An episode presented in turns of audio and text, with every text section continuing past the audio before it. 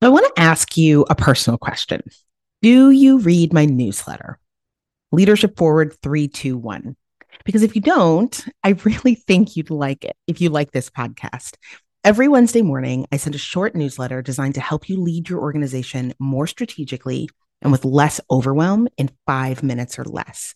The newsletters are organized around a timely leadership theme and give you something practical that you can apply right away in your organization. I include three of the best articles that I've come across on that theme, two concrete resources or tools that I believe in, and one quote to inspire and motivate you.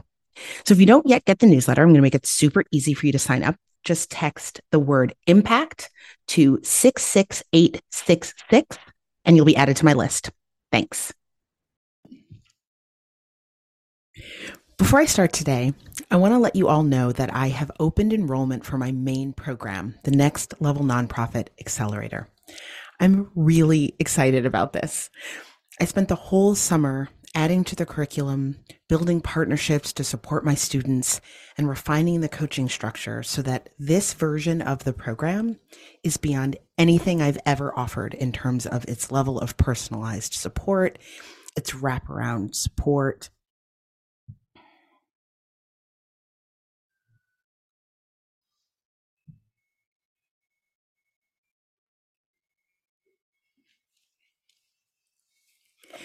I am really excited about this.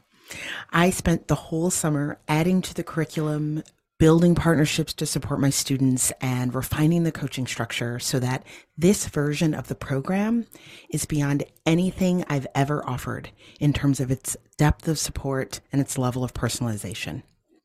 The Next Level Nonprofit is a six month intimate, high touch coaching and training accelerator for nonprofit leaders of six figure organizations that are really ready to grow and who want to do it smoothly, confidently, and sustainably without the guesswork and without the overwhelm. Now, I've been doing a version of this program for the last two years, and I've gotten a lot of amazing feedback. Most of my students stick with me for multiple rounds, which means we are in deep conversation about what they need and how I can support them. So I heard people when they said they needed affordable access to one on one coaching. So that's included in this version of the program. I heard folks when they said their staff and their board need real world training. So quarterly workshops for staff and quarterly governance and fundraising trainings for boards. I heard folks when they say they needed real time leadership and strategy advice every day if they can get it. So I combined Ask Me Anything coaching and strategy calls, facilitated intimate masterminds for each student, and access to a vetted Rolodex of consultants, many with special discounts, and virtual assistants, a network of mentors, and access to seasoned practitioner one on one advisors. The most exciting, and the thing that actually has always been the focus point of all of the work that I do in my accelerator, is that people need a personalized growth plan, not a cookie cutter growth strategy that you sort of pick off of Google or learn at some workshop. Those don't work when you get to a certain point in your organization. In the accelerator, you get a thorough diagnostic of your organization's infrastructure and systems. And then you and I work together to identify a core growth goal and to pull back the layers and uncover your organizational strengths and challenges and to craft a concrete strategy that is particular to your organization. So, if you're the leader of a six figure organization and you want to grow without burning out, and you might like my help and access to an incredible community and network of coaching, support, and accountability, you can learn more and apply at richiebabbage.com backslash next level nonprofit. On with the show.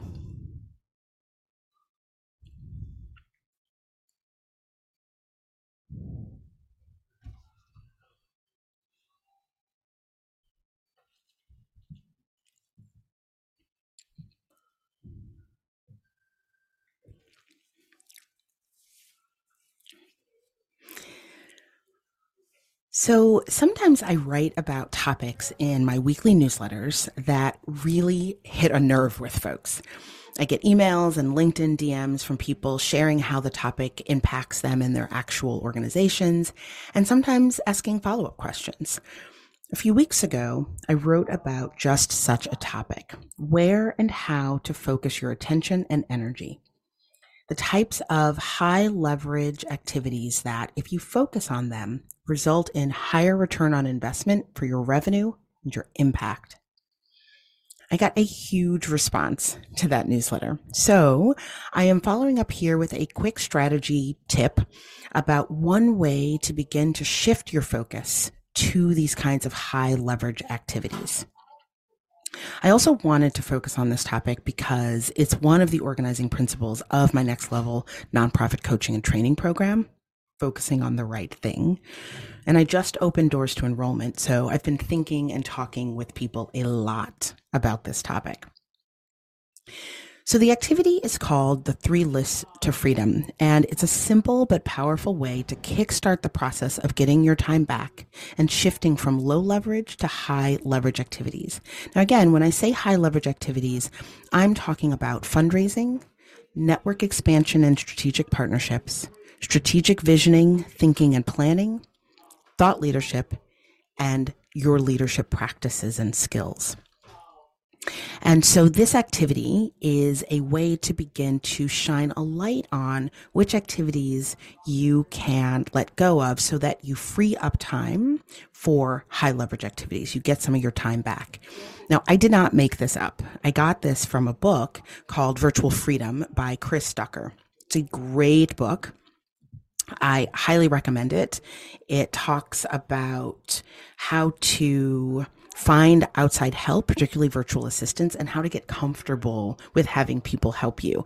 And I have to tell you, when I was leading my organization and now that I'm running my my company, that continues to be a huge source of, I will say, uh, a growth opportunity for me. So I do this activity quite frequently, definitely quarterly. This is one of the exercises in this book, Virtual Freedom. Now,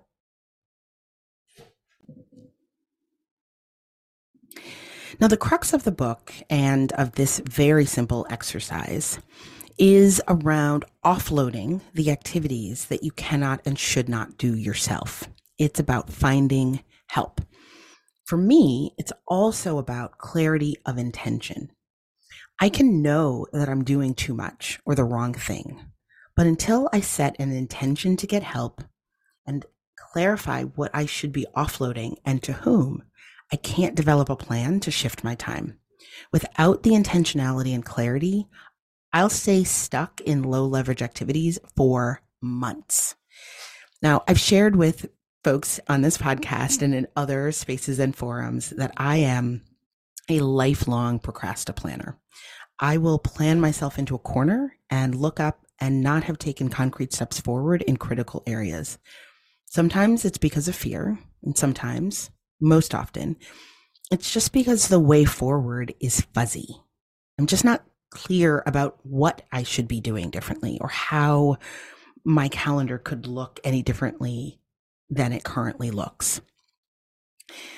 So, this is a great antidote to that. For those of you who are my fellow procrastinators out there, I really encourage you to do this activity either right alongside the podcast or listen and then find paper and do it in your own time.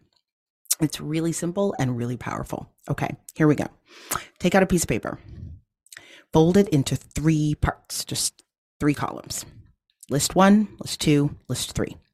Starting from the left hand side, we're going to go through each of these lists. If you have a team, actually, I also highly recommend you do this exercise with them. This can really inform your project planning. If you use a MOCHA or a RACI, for example, and it can also help you better understand the actual workflows and SOPs or standard operating procedures, which I've tackled on this podcast before, of the folks on your team. What are they actually doing? And how can you support and coach them in making the kinds of shifts that we're talking about you making in your own calendar? So if you have a team, I think it's great for them as well. So the first list, the first column You want to list the things you don't like doing. These are the things that are required for your organization, but you just don't like to do them. They might be something like bookkeeping, for example. Some folks just really don't like bookkeeping. Writing board updates. This is one that I've talked to a bunch of people about particularly like the technical part of the updates, you know, uploading things, crafting the emails versus the content, which can be more interesting. Social media posting comes up a lot. Um, web development, maintaining your WordPress site or whatever your site is. So just different people like different things and you want to be clear and list one about the things that you're doing in your organization that are important for the for the organization but you just don't like doing. Okay, next list. Number 2. This is the middle column. You want to write down the things that you can't do. And I want you to be honest here. I talk a lot on this podcast and in my newsletter and in my programs about how important it is to accept and embrace the fact that we will not all be good at everything.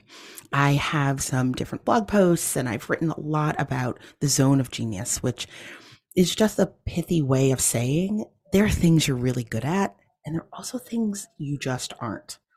So part of our leadership is actually getting good at knowing what we cannot do so that we can get those things off our plates ASAP. They will absolutely slow you down.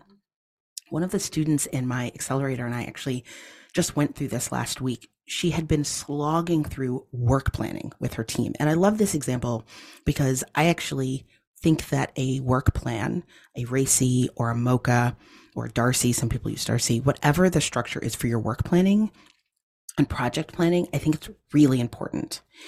So every quarter, they would revisit their RACI, and that's what they used instead of MOCHA. But it was like moving through mud. She dreaded it every quarter. Her brain just did not work that way.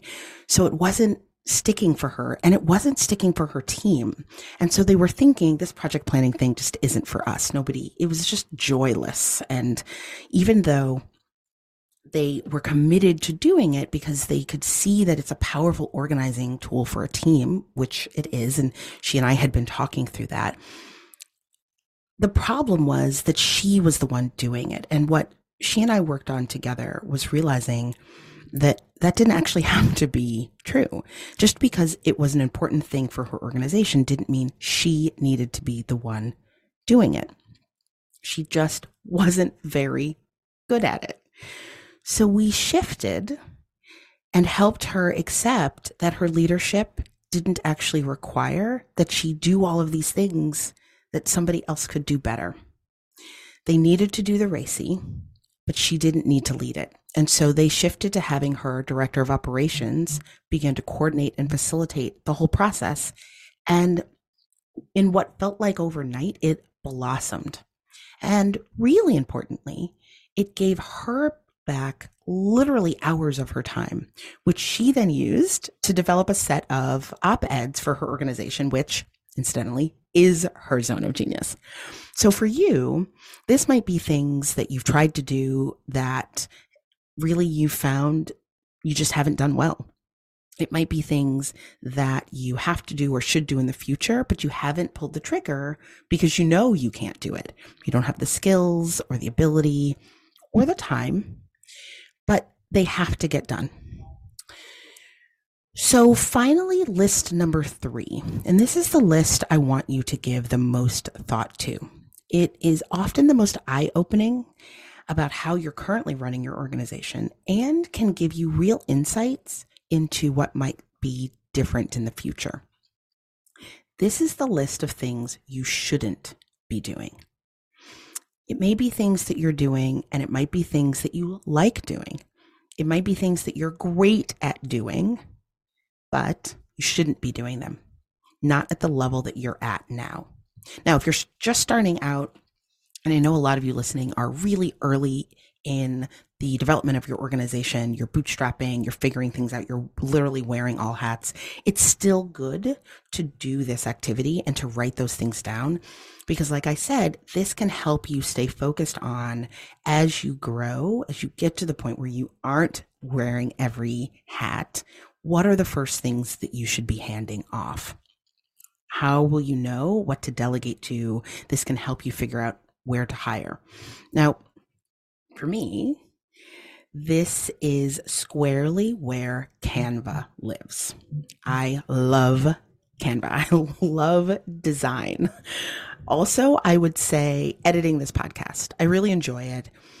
There are people who do it much better than me, namely my podcast editor. When I was an executive director, it was things like managing our newsletter, building out our social media strategy, anything graphic design oriented. It was also things like building school partnerships. When I first started my organization, that was absolutely me. I was out there meeting the school leaders that we were partnering with, meeting the community based organizations that we were partnering with. When I hired my director of programs, that became her role and it was no longer a high leverage activity for me. That was not, I was not the person that should be doing that, that should be focusing on those partnerships. So for you, think about those things that could easily be done by a virtual assistant or an associate level staff person. Think about those tasks that someone with more skill than you could do better or faster. So this is not those things that you can't do. This is, you shouldn't do them because someone could actually do them better or faster. For me, graphic design, hands down, um, you know, or editing the podcast. It's not that I can't do those things. It's that there are skilled people who will be more efficient at it. Also, think about tasks that should be owned by someone else on your team. And this is a big one because, as I have said, it can highlight where you want to hire next. And even more illuminating, it can highlight where you may have someone on your team who isn't actually owning what they should. I spend a lot of time working with my students on this one. So I know it's a huge deal for growing organizations. When you and your team map out these three lists and you look at the things you shouldn't be doing, if you find that some of those things should actually be owned by someone that is on your team, that is a great conversation to have about workflows and ownership. So, those are the three lists. To recap, List number one on the left hand side, the things you don't like doing. List number two, the things you can't do. And list number three, the things you shouldn't be doing. So, things that you are doing, and again, perhaps you are great at them and can do them yourself, but you should let go of them as soon as possible. Now, list number three, these are the things that can be the most difficult to let go of because they aren't as clear as list number one and two. Or it's not that they're not as clear. You can do them. You don't hate doing them. So it isn't as clear that you should let them go. But here's the thing about li- list number three these are also the biggest levers to get more time back. Because these are things that can be done better and more easily by somebody else. And I guarantee you there are hours of time that you can save by removing those from your calendar and from your to do list. Now, I want to say one thing before I wrap up about this list. You don't actually have to let go of everything. There's some strategy and thought that goes into this. And also, we aren't automatons, right? We're people. And there are definitely things on paper that I shouldn't be doing, but I choose to do them. I opt into them knowing that they're going to take time. That's the strategy part. I'm clear and intentional about what opting into those things means for the rest of my time and what it means I'm not making time to do. And there are just some things that I love about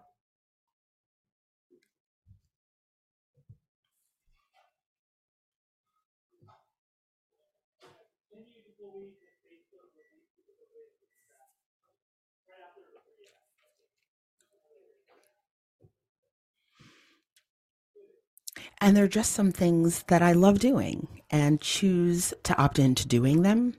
And I'm not mad at myself for that, right? So similarly with you, you can choose that direction. So as an example, for me, I do all of my own training content and presentations, all of my webinars, my slide decks for my stage talks, all of the content itself and all of the design there are many, many people that I work with for whom that's not true, right? They sort of outline the training content and then there are really amazing instructional design folks that can take your ideas and turn them into content, turn them into webinars and presentations and curriculum modules. I do all of that myself, including the graphics and the storyboarding and the choreography and everything because I really like it. And although it takes a lot of time, and I could absolutely get some of that time back, that's actually one thing I'm okay spending time doing. It's not a waste for me because I really enjoy it and it allows me to connect really deeply with my content. It allows me to tweak it and refine it and really sort of metabolize it so that when I'm doing a training presentation or a webinar, when I'm in one of my, you know, live sessions with my students, I really get what I'm talking about. I really feel it because I have followed the entire process from the idea being in my head to what the slide looks like and how I'm representing that idea visually so that people can hold on to it. So that's a choice that I have made. So I share that because I don't want you to feel like you have to really get rid of sort of every every single thing on list 3 you can keep the things that you're most passionate about and you're most excited about and that give you energy and that inspire you and that you just can't imagine letting go of. My message here is opt into them. Be strategic about them. Be intentional about them and be clear about what you're giving up right? What you're not saving time to do. So that's it. Super simple, some of the most powerful activities are. I recommend setting aside 15, 20, 30 minutes and doing this activity to see where you land. I will include the link to the book in the show notes. And if you wind up with a list of low leverage activities and you would love help making the shift to the kinds of activities that are actually going to fuel your growth, or just figuring out which of these in list three should I get rid of first? What are the implications of this list for hiring, for staff reassignment, for who should be on my board or in my structured leverage network, as I've talked about on this podcast? Definitely check out my coaching program, Next Level Nonprofit. You can learn more and apply at richiebabbage.com, Next Level Nonprofit. That's it for this week. Have a great week, and I'll see you next week.